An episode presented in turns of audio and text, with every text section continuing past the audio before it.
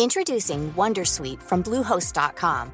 Website creation is hard, but now with Bluehost, you can answer a few simple questions about your business and get a unique WordPress website or store right away. From there, you can customize your design, colors, and content. And Bluehost automatically helps you get found in search engines like Google and Bing. From step-by-step guidance to suggested plugins, Bluehost makes WordPress wonderful for everyone. Go to bluehost.com/wondersuite. Tired of ads barging into your favorite news podcasts? Good news. Ad-free listening is available on Amazon Music. For all the music plus top podcasts included with your Prime membership. Stay up to date on everything newsworthy by downloading the Amazon Music app for free or go to amazon.com slash news ad free. That's amazon.com slash news ad free to catch up on the latest episodes without the ads.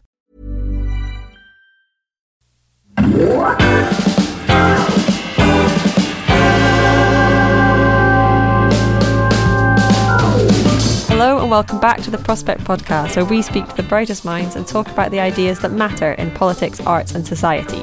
I'm Ellen Halliday, and today I'm delighted to be joined by two of my colleagues, assistant editor Sarah Collins and books and culture editor Pete Hoskin. Today we're discussing Argylle, a new spy thriller by a mysterious debut author, Elly Conway, which has set the internet ablaze with rumour and gossip. Swiftie fans on social media thought Conway might be a pseudonym for the Queen of Pop, Taylor Swift, and extreme hype ensued. Today, Pete, Sarah, and I will discuss the book, the upcoming film adaptation, the gossip, and what the mystery says about modern fandom. Pete and Sarah, thanks so much for joining the podcast. So, Sarah, do you want to start by giving us a bit of background about Argylle and this piece that you wrote? What is Argylle? So, Argylle is both a book and a film. The piece that I've written for Prospect is a review of the book, um, which also looks into the social media speculation around the author. Um, so, as a book, it is just a fairly good spy thriller. It's about Aubrey Argylle, who is sort of recruited um, to the American intelligence services against his will. He is the son, apparently, this is one of the least convincing parts of the book, but he is apparently the son of two international drug dealers who are sort of ethical and only deal in marijuana because they believe that that's ethical. Didn't quite get that backstory, but he is living in Thailand um, when a CIA plane is shot down by a local drugs gang. He assists um, the survivors of the plane crash from the CIA, which brings him to their attention. And then what ensues is he's recruited by the CIA and he's sent on a mission to find the Amber Room, which is a real life, amazing wonder of the world. It's like a room full of golden panels and amber panels um, that was in a palace in Russia in the 18th century that was looted by the Nazis during the Second World War and it, disappeared after that. So the kind of um, mission that he's on is that there is this Russian presidential candidate, tech billionaire, who is trying to find the amber plates to reunite the Russian people with them to kind of to try and get their goodwill. And um, the CIA are very very worried about that because they think he's a super nationalist and he's far right and he's going to cause problems. So Argylle and his team are set um, to try and find the amber plates on a series of missions, and there's a lot of twists and turns within that, but it's a kind of good fun spy romp. It's not, in my opinion, an exceptional book. It's fun. I wouldn't say it's the cleverest thriller that I've read. So, yeah, it's an interesting but fairly ordinary spy thriller. So, Pete, this fairly ordinary spy thriller had a lot of excitement beforehand. What did that look like? Why did you think this was something that Sarah should be set on? It's it's worth saying that as as books editor here, I'm told to be excited about things a lot of the time. So the the way this whole thing works is. Um, book publishers send me books obviously send us books uh, get dozens a day uh, everyone is vying to be read and vying to be reviewed um, in our pages and obviously in books pages elsewhere and every book publicist says, you know, this is the defining book of the year. You have to read this, you have to review it. So there's always hype attached to everything, I think. Um, I was struck in Argylle's case, though, it was that times 100. Um, so you get books a few months in advance. Um, there's some special books you get six months, maybe even longer in advance. And often, I mean, sometimes that happens for accidental reason. You know, maybe the author's written it really early. Um, maybe it's a fairly small release and the publisher wants to, you know, make a big splash with it, knowing it's small, but you know, get it in the hands of critics early, that kind of thing. But in in Argylle's case, it I think I must have had a copy about six months before it published, um, which is a long time. And what that generally signals is that the publisher's really excited about it and wants to give you time to get really excited about it too. And also, even the press release. So these books come with a little paper printout with quotes from people saying how great the book is and a summary of the book. This press release was, again, extraordinary. You know, it had a quote at the top, I think, from Matthew Vaughn, who we'll get onto because he has directed already. He has made the film adaptation of Argylle. Um, but Matthew Vaughn, a sort of storied film director, he um, he said it's the best spy thriller since Ian Fleming, and said that it's going to revolutionise the genre. We should say Ian Fleming, who actually is the subject of another one of our book reviews this month, but um, he wrote the the James Bond book. So you know, Argylle is the biggest thing since Bond. That was that was the point that was being made months and months ago. So immediately it's kind of like on my radar, I guess. And I thought, you know, well, let's see. We don't review too many spy thrillers, but maybe this is one we should review. Um, and then actually, it's it's sort of um, unavo- became unavoidable in the months following that. Um, I occasionally scroll TikTok just to see what struggling not to say the kids, but um, what the kids are up to. Um, and Argylle is one of the things they were up to.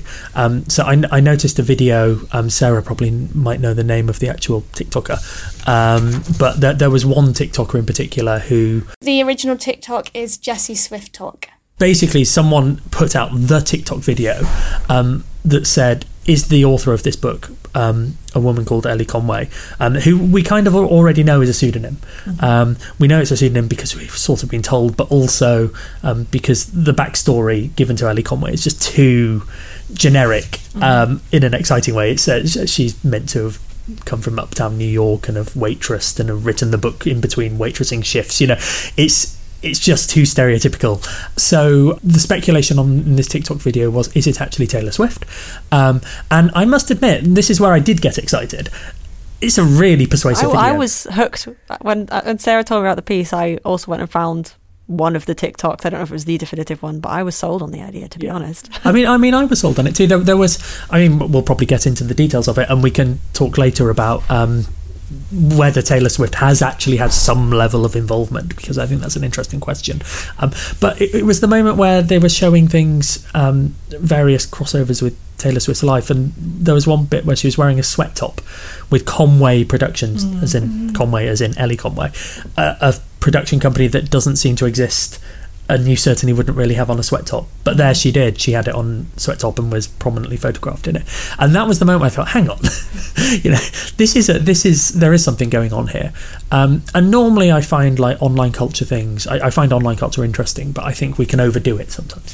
So you know, I think there's a tendency in modern journalism that anything that happens online is treated as though it's it's really really fascinating, even when it's just you know the same old thing. It's just happening online. Um, but this did seem really really interesting actually a sort of crossover between celebrity culture, online hype, book publishing hype. Mm-hmm. And I didn't know what to make of it, so I turned to our resident Swiftie, um, uh, Sarah, and asked her to see what she'd make of it. So, Sarah, you grappled with this question is it Taylor Swift? Is it not Taylor Swift? Where did you come out on it and what were kind of your reasons for your decision one way or the other? To say i grappled with it i think i became obsessed with it in a way that was borderline hysterical. Um, i was desperate for argylle to be taylor swift. I think the tiktoks were absolutely compelling. And I think that the the Easter egg type quality of mm. the links between the material used to promote uh, Argylle and Taylor Swift's videos were in, exactly in keeping with Swift's modus operandi. So, for example, the fact that um, in Argylle, the film, which I'll get onto this later, but Argylle, the film bears no resemblance to the book, which is already mm. strange, and I think part of the mystery. And there's a sort of um, metafiction conceit in which in Argylle the film, Elly Conway, the author, is a character played by Bryce Dallas Howard. In the book, Elly Conway is just the author, it's just a normal spy thriller. So we can come on to that anyway. But um, right down to the fact that Swift's brand, um, breed of cat is featured again and again in the Argylle promotional material. Um, you know, there is a scene in Taylor Swift's video, uh, music video for All Too Well, in which she's wearing a red haired wig and she's signing books as an author. And then there we have it the author, Elly Conway, has red hair. Um, there's, uh, sorry, Sarah, to interrupt. There's another piece of evidence actually that we haven't mentioned. We, we've sort of said there's a film, but the film was made by Apple and they bought the rights to the book for was it? 200 million. Yeah 200 million dollars for a first time author and it's bought a couple of years ago. And that is another thing that is like well why have they spent 200 million dollars on this book? The sort of answer that makes that make sense is Taylor Swift. Yeah, it seems like almost no other answer would make sense. And when Pete first commissioned me, I thought it must be Taylor Swift because when you know the average author gets in the US around 25k as their debut for their debut as an advance. Someone receiving 200 million pounds to adapt a book that hasn't even been published yet. The, it, it felt like there had to be somebody famous behind it. And who could it possibly be? Who is so seismic in their fame and has so much influence? Well taylor swift. And as the tiktokers kind of show there are all sorts of links between taylor swift videos um, Taylor Swift music and Elly Conway. And Elly Conway's Instagram account only stokes rumours further because it is a very generic account that is sort of bookish New York account. Um, Conway's face never appears in anything. There's nothing to show who she is. Um, there's just a series of very generic posts, but that do feel designed to stoke the online fandom community, which is the Swifties. Um, and so I, there's also a point as well that Taylor Swift takes her fans very seriously, in my opinion. And as one of them, I feel like, although she does like to give us Easter eggs and trick us and prank us and get us excited about things, she does that in a very, very loving way, in a way of, um, it feels that she takes the support that her fans give her she's very grateful for it and she wouldn't take it for granted. So what also seemed odd was that Taylor hadn't come out and denied mm. that these that this franchise was linked to her. So when there were all these Easter eggs, all these um, dots being connected by the Swift talkers, um, and Taylor Swift wasn't coming out and saying this isn't anything to do with me, I mm. really, really did start to believe um, that it was her. However the more I looked into it, the more that I began to feel quite cheated and actually quite disappointed because it isn't Taylor Swift, and I think that has been virtually confirmed. Um, I think publishing sources related to the publisher. Am I right there, Pete? So, uh, publishing services sources have definitely spoken to um, Vanity Fair, yeah. other publications, and said it's not Taylor Swift. Swift. Um, and I think that would be a silly thing for publishing sources to say and, and publications to say if if, if it weren't. Um, I'm pretty certain it's not. Um, and I think, I mean, we can go on to some of the other clues, but the, the more you read of Argylle, the more you see of Argylle, the more actually the clues go in the opposite direction.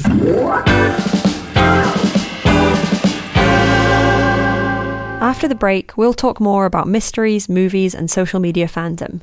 But first, I'd like to tell you about our subscription offer. Take out a digital subscription to Prospect and you can enjoy a one month free trial to our digital content. You'll immediately get full access to rigorously fact checked, truly independent analysis and perspectives. There's no commitment and you can cancel at any time. To take advantage of this offer, visit our website or go to your favourite search engine and search for Prospect Magazine subscription. Introducing Wondersuite from Bluehost.com. Website creation is hard. But now with Bluehost, you can answer a few simple questions about your business and get a unique WordPress website or store right away. From there, you can customize your design, colors, and content. And Bluehost automatically helps you get found in search engines like Google and Bing. From step-by-step guidance to suggested plugins, Bluehost makes WordPress wonderful for everyone. Go to bluehost.com/wondersuite. Tired of ads barging into your favorite news podcasts? Good news. Ad-free listening is available on Amazon Music for all the music plus top podcasts included with your Prime membership. Stay up to date on everything newsworthy by downloading the Amazon Music app for free or go to amazon.com slash news ad free. That's amazon.com slash news ad free to catch up on the latest episodes without the ads. Since 2013, Bombas has donated over 100 million socks, underwear, and T-shirts to those facing homelessness If we counted those on air, this ad would last over 1,157 days. But if we counted the time it takes to make a donation possible, it would take just a few clicks. Because every time you make a purchase, Bombas donates an item to someone who needs it. Go to bombas.com slash ACAST and use code ACAST for 20% off your first purchase. That's bombas.com slash ACAST, code ACAST.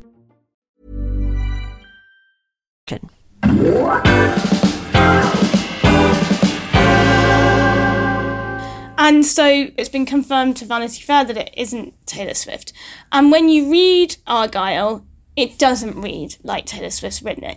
It is a clever spy thriller, but it, it doesn't have any of the hallmarks of Swift's writing. There's no particularly prominent female characters. It doesn't deal in any kind of emotional depth with any of the characters. It's just a good spy thriller. Um, and basically, as time's gone on, more and more evidence has come to light. So, for example, it's alleged that Matthew Vaughn, who is the Kingsman director, um, who is directing the film Argylle, owns the copyright to the book um, through a company that he is involved in. That's just alleged. That's not confirmed, but that's that's one clue that the book is essentially just a prop for the film. And then recently, um, a Washington Post reporter did some absolutely incredible digging. So. One of part of the plot of Argylle is that Argylle, the agent, makes a trip to visit an astronomer, and I'm not going to say too much about it because I don't want to give any spoilers. Um, but the details of this are really, really important, and the author had to make sure they got their astronomy right. So, in the credits at the end of the book, in the acknowledgements, a professor of astrology is acknowledged. Mm. And this Washington Post reporter called that astrologer and said, astronomer, and said, Who was the author that approached you to ask that question? And the astronomer said, Tammy Cohen. And Tammy Cohen is a British writer of spy thrillers. Um, and she's written, I think, three spy thrillers before that have done very, very well. And a lot of the clues in the text, it doesn't read like an American book. There are, it reads like it's written by a British writer in, in very subtle ways. Um, so the most convincing theory I think that we have available to us at the moment is that Argylle was written by Tammy Cohen, but that is again not confirmed. That's just what's alleged. Based on this one conversation with the astronomer, which I have to say is sounds like impressive sleuthing from this reporter who presumably called up many people, I would imagine, on the acknowledgements list and asked them for information. Okay, so we have a we've got to the point where we we think probably it's not Taylor Swift's book. However, there's still this huge hype around it and it, this association of this powerful brand of Taylor Swift with this book and this film. So, I mean, I wonder, Pete, what do you think the sort of tells us about the book industry and is this kind of unhealthy for the book industry? There's been this speculation and this this unknown debut author and it's a prop for a film potentially we don't know. Um, well I, th- I think it says a lot about modern culture. I think uh, i mean in a way even if we've solved the mystery the mystery deepens is, is almost the first point that's worth making because it may not be taylor swift but the fact that there's so much Taylor Swift coding within everything we've seen means either she didn't know mm-hmm. and she could probably be rightfully angry that her fans have been potentially exploited in some way. You know, people have been encouraged to buy this book on the back of the idea that it might be Taylor Swift mm-hmm. um, who wrote it. Um, or potentially more likely, that she did know about it, and in a way that she might have. Sarah probably won't like to hear this, but um, Saint Taylor may have known about this marketing campaign, may have given her okay, may indeed have worn that sweatshirt, done all the kind of like little Easter eggy things, gone along with the promotional campaign. In which case, if I were one of her fans, and, and maybe Sarah can speak more to this, but you know, I'd feel a little bit cheated actually. You know, mm. if I if I'd gone along with this campaign, so I, we don't know you know, we, we don't know if it's Taylor Swift or not. I, I, assume we'll find out, and it sounds like it's not. Frankly, it sounds like it is a marketing uh, device, but it still could bite back in some way for Taylor Swift. Like Taylor Swift is not mm. totally out of this story, I don't think. Um, as for the book industry, well, I mean, I suppose it depends what metrics you look at. If the book industry is about selling books, well, well done. They've done it here, you know, and they found a, a, a, way of doing it. And marketers are meant to be clever. They're meant to think of new ways of doing these things. You know, that's their job. so well done there. I assume Argylle's selling pretty well, um, or certainly more well than another first time book. Um, I think actually the point there that, that Sarah lands on it in her review is is almost the crucial point here, which is that it's quite distressing to think that you do need all this hype built up, potentially fake hype built up around a book to just sell a book. Um, and um, you know, it, it, would have been nice to think that Elly Conway is actually mm-hmm. a, a, former waitress from Uptown New York who wrote Argylle in her in between her shifts or whatever the story was. Um, but actually, that that's a fairy tale you know, and and it's the, the, we can't live that fairy tale, which is a, a, tragedy. Sarah's already mentioned some of the, the numbers around first time books and the salaries they get, and you know, it's it's pennies, it's peanuts, and and actually, the fact that there needs to be this massive conceit around something is is sad in that respect. I think. I, I also think we're, we're, it says something about the moment we're in the wider culture, um, which is you know we're, we're at a moment where several big totemic cultural things are coming to a, what seems like a bit of an end. So Marvel being the obvious example, but even things like Star Wars, you know, like Disney spent big money on these franchises not too long ago, uh, and it was thought, okay, like Disney will rule the world now because they own Marvel, they own all their old stuff, they own Pixar, they own Star Wars, and actually we're seeing that people are tiring of these things, and then comes the question, what's next? You know. And I think what's next is a battle to be the next Marvel, the next Star Wars, the next whatever it might be. Um, and obviously, Apple wants piece of that. Mm-hmm. Um, I was going to say apple pie, um, and Argylle is potentially their pitch. That's why they spent two hundred million. And I think, in a way, it's it's reflective of an industry where you need to spend big in order to try and recoup big. You know, they need to take these big, heavy swings on something like Argylle because the market is opening up for the next big thing. Um, and I'm not saying that's a good thing. Mm-hmm. Um, I think there's it's just this moment where companies like Apple and others are going to try and spend a lot of money to find the next big thing and be the next big thing. So in the in a sense, even if this has seemed like something quite unique so far, would you expect to see other events where there's a lot of kind of sort of elaborate marketing ploy behind a film, a book, a series? Yeah, I, I, mean, I think we're in the age of the crossover anyway. So um, I was racking my brain before we started talking about whether there's anything been anything like this in publishing before, mm-hmm. and w- to some extent, there's always been film and book crossover but mostly in the realm of novelization. So you'll get a novelization of famously there were Star Wars novelizations and they sold quite well, and they'd have little details that weren't in the films, you know, and little extra story bits.